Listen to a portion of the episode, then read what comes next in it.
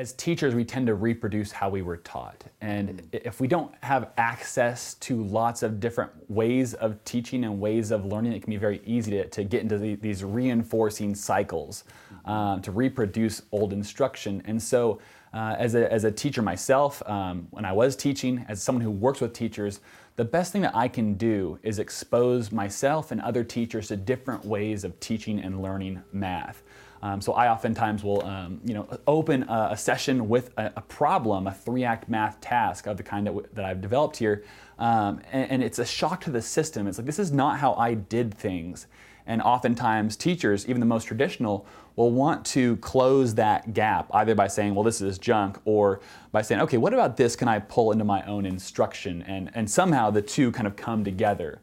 But without that shock to the system, without examples of different kinds of practice, um, we're not going to change. And then uh, obviously ongoing support is necessary after the change begins.